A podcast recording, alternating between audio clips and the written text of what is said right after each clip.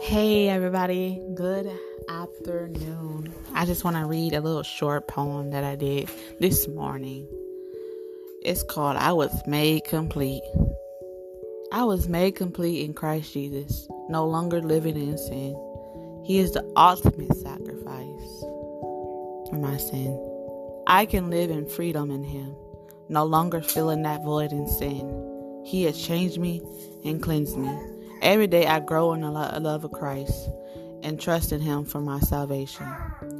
This is something I cannot earn, but faith through Him.